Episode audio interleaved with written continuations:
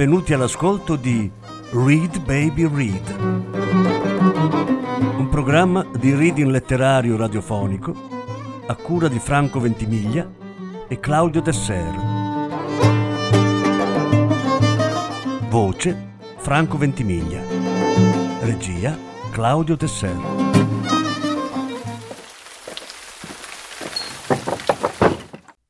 Selezione di capitoli dal primo libro della trilogia I Medici di Matteo Strucul.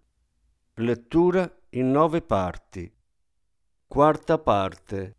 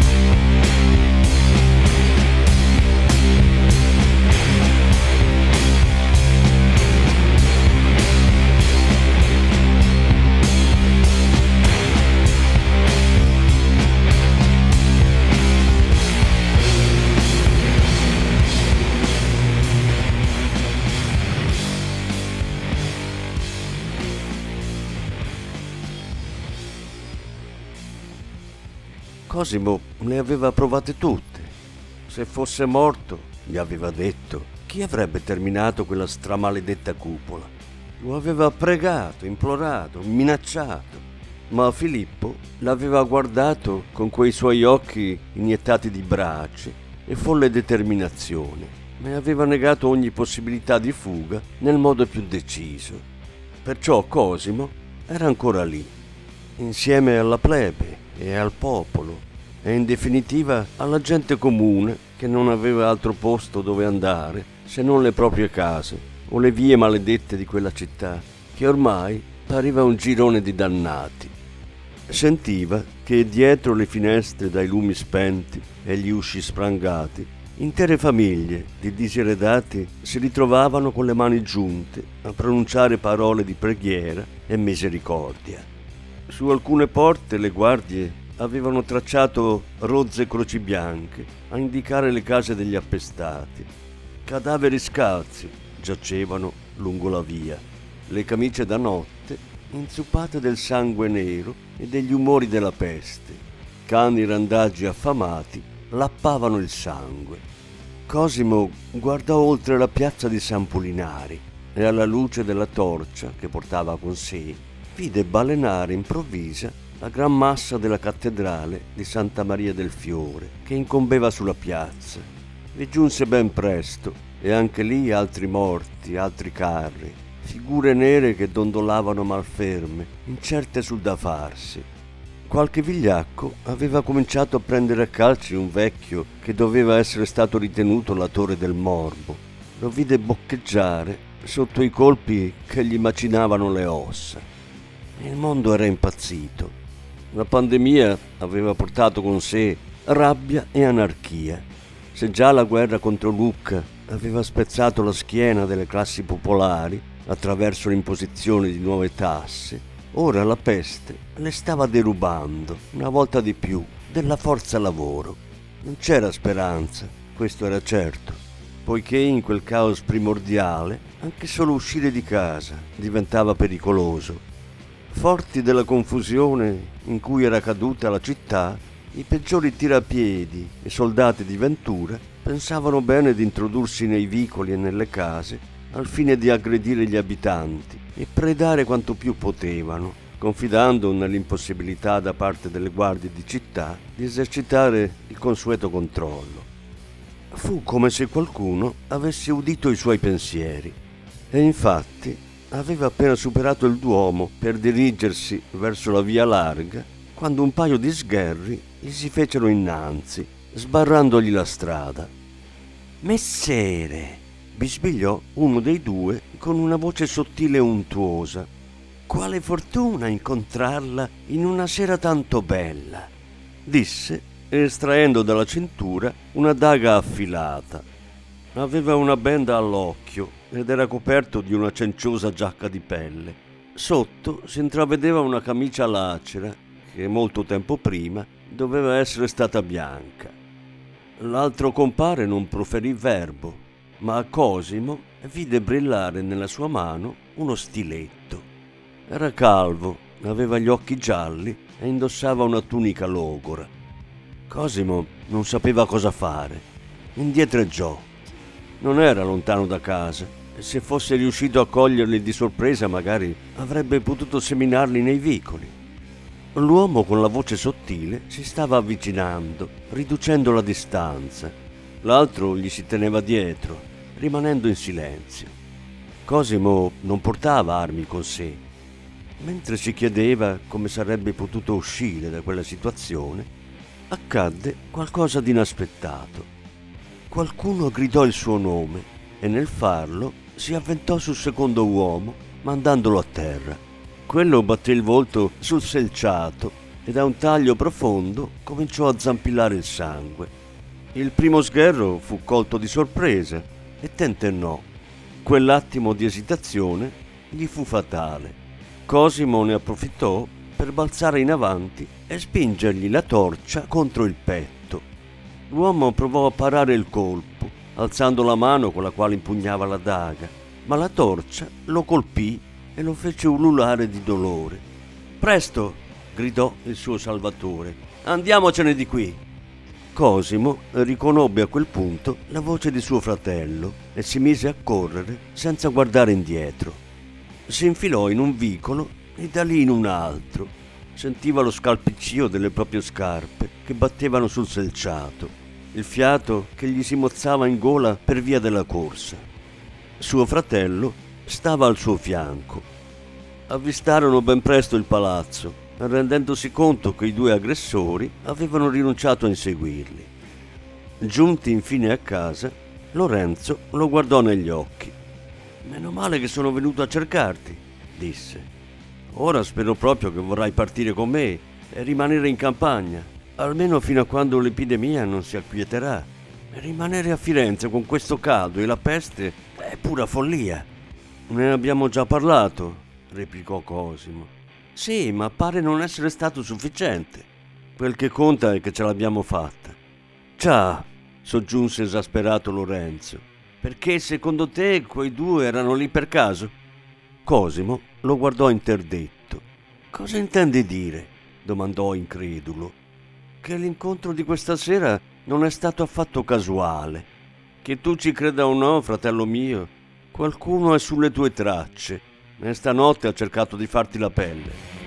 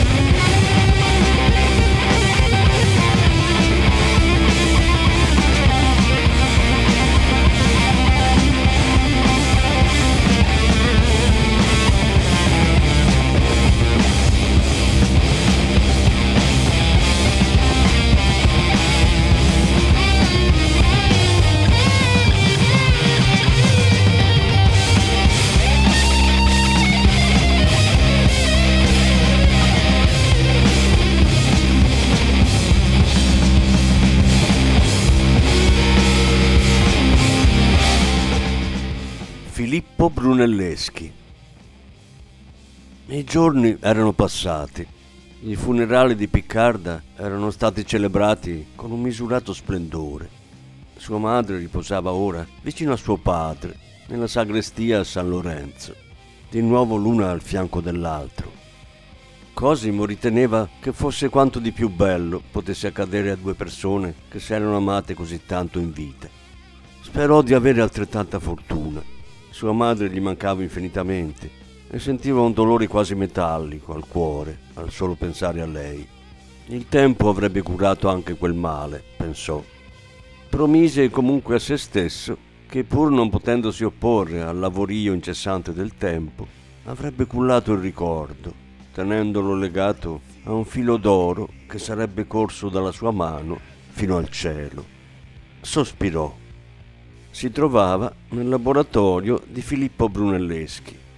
Nonostante nel corso della sua vita avesse visto molti luoghi stupefacenti, non ricordava di aver avuto mai innanzi agli occhi qualcosa di paragonabile. Non era tanto l'architettura del palazzo a mozzare il fiato, quanto l'infinita congerie di modelli, congegni, macchine che si alternavano in un'unica teoria di meraviglie tali da lasciare senza parole. Il suo sguardo galleggiò fra magnifiche formelle in bronzo, capitelli in marmo chiaro, busti in pietra, sculture di divinità classiche e libri aperti a ricolmi di schizzi a carboncino che quasi formavano un tappeto di pergamena sul marmo del pavimento. E poi schegge di vetro colorato, magnifiche figure intagliate nel legno, parti di telaio cartoni preparatori per quello che avrebbe potuto essere un affresco o chissà che altro, scalpelli, mazzi di pennelli vasi rigurgitanti polveri colorate e un modello in miniatura della cupola di Santa Maria del Fiore. Filippo stava dando tutto se stesso a quell'opera, come se fosse la sua unica ragione di vita. E forse era proprio così. Cosimo non aveva idea di come un uomo potesse dedicare l'intera esistenza all'arte, quasi fosse una religione, una fede, un amore. C'era in quello una devozione che lo spaventava, poiché sapeva che non esisteva qualcosa del genere nella sua vita. Filippo era ai suoi occhi un unicum e forse era proprio questo che rendeva gli artisti tali, quel loro non obbedire alle leggi terrene, giacché rapiti da una disciplina che profumava di infinito, quasi fosse una febbre, un morbo che una volta contratto non li abbandonava più. Filippo aveva ignorato le insidie della peste. Era rimasto abbarbicato per mesi interi a quella cupola, dalla quale, proprio in quei giorni, era sceso al solo scopo di effettuare una serie di verifiche. Se da un lato la costruzione procedeva con decisione e volgeva al termine, si poneva ora, o nei prossimi tempi, un problema di non poco conto, la chiusura. Come effettuarla senza che l'intera struttura crollasse?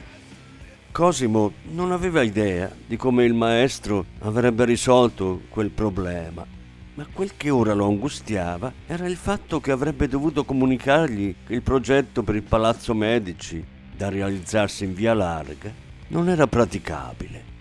Aveva compreso che le dicerie che erano fiorite intorno a quell'idea e alla sua possibile realizzazione stavano alimentando un'aria malevola e velenosa ai danni della sua famiglia.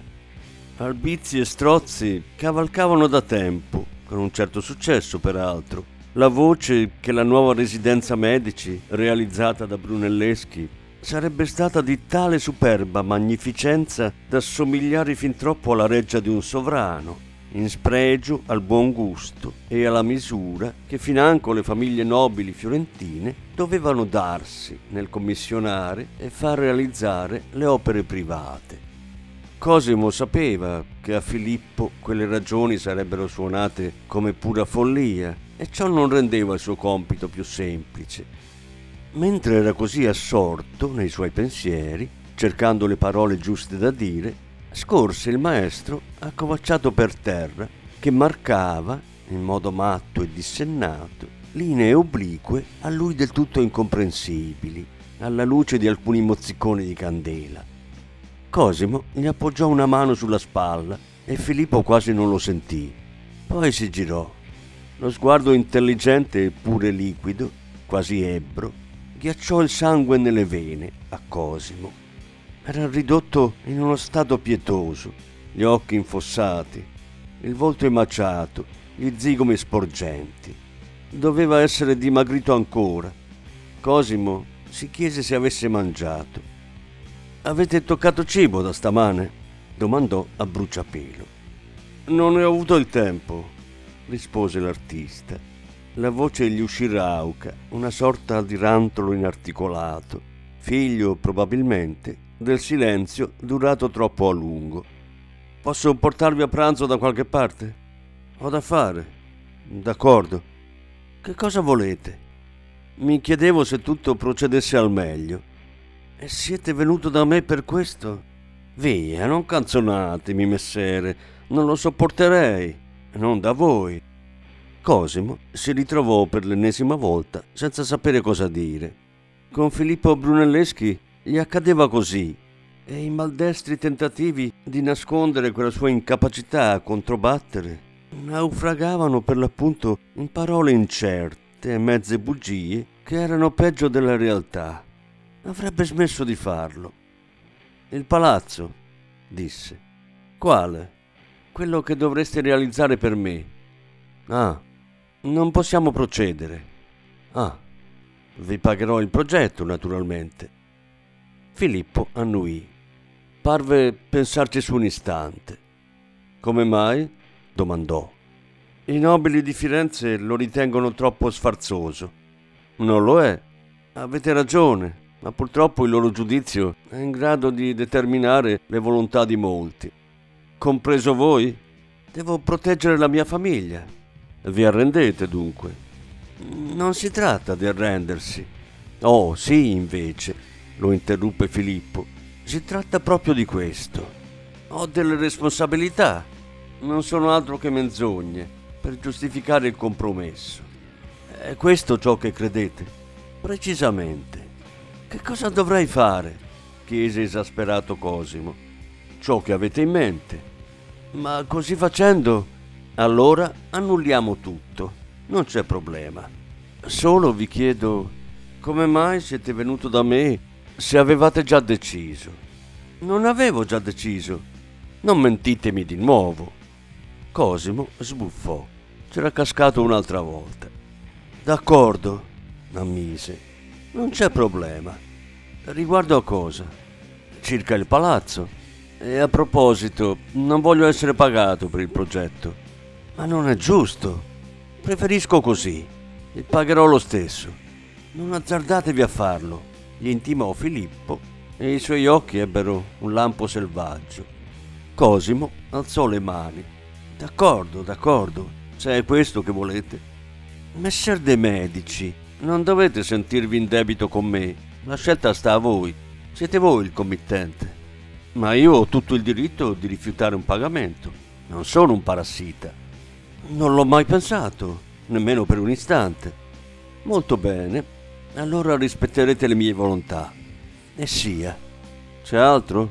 No. Allora continuerei nel mio lavoro. Cosimo capì che non c'era altro da aggiungere Brunelleschi lo invitava nel modo più elegante che conoscesse ad andarsene. D'accordo, disse. Buona giornata. Altrettanto a voi. Filippo gli diede le spalle. Tornò al suo disegno, quasi come se non avessero parlato, perché quella conversazione era solo un accidente nell'infinito progetto della sua arte e non poteva prendere un posto più ampio di quello riservato a una virgola, un sussurro, un apostrofo.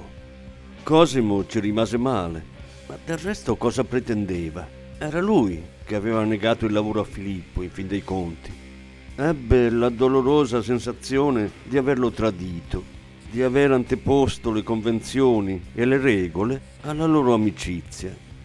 Responsabilità, aveva detto lui e se avessi avuto ragione, se tutto quel farneticare di senso del dovere e rispetto delle procedure non fosse stato altro che debolezza, piegarsi al volere di una fazione di guerrafondai e ladri, avrebbe dovuto battersi? Ancora?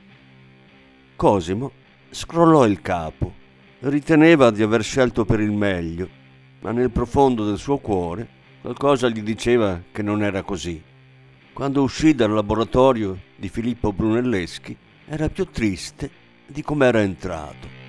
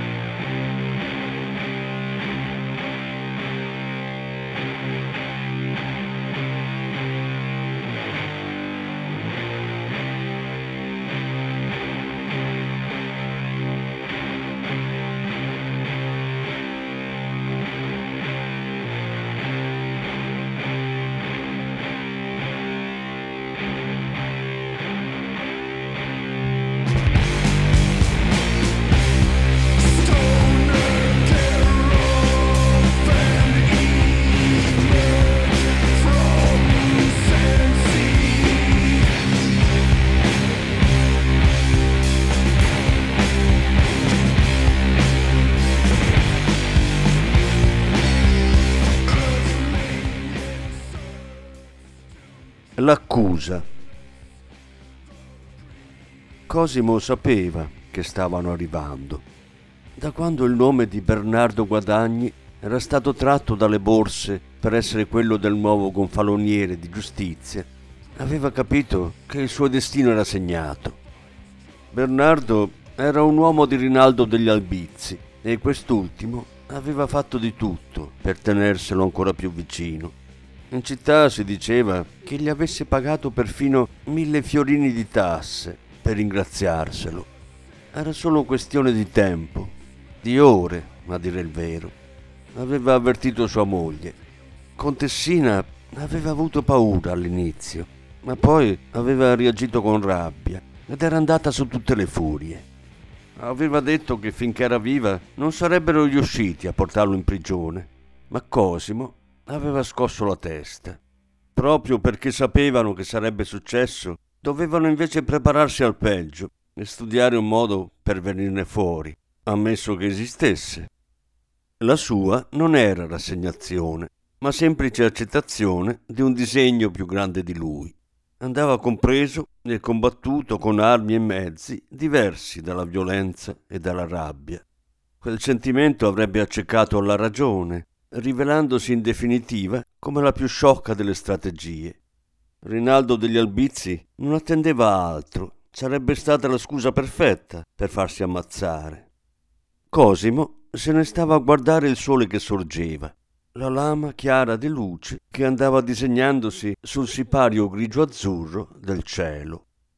Quel mattino aveva deciso di indossare un farsetto imbottito particolarmente elegante, di colore viola, una tinta speciale per una giornata speciale.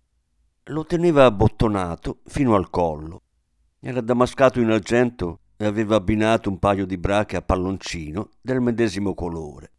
Non aveva copricapo e sarebbe stato d'intralcio per dove doveva andare.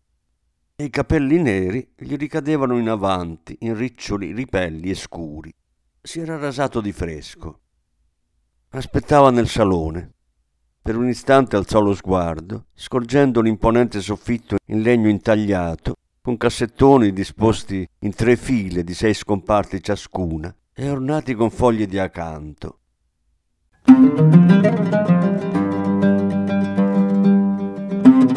Avete ascoltato Read Baby Read, un programma di reading letterario radiofonico a cura di Franco Ventimiglia e Claudio Tesser. Grazie per l'ascolto, alla prossima settimana.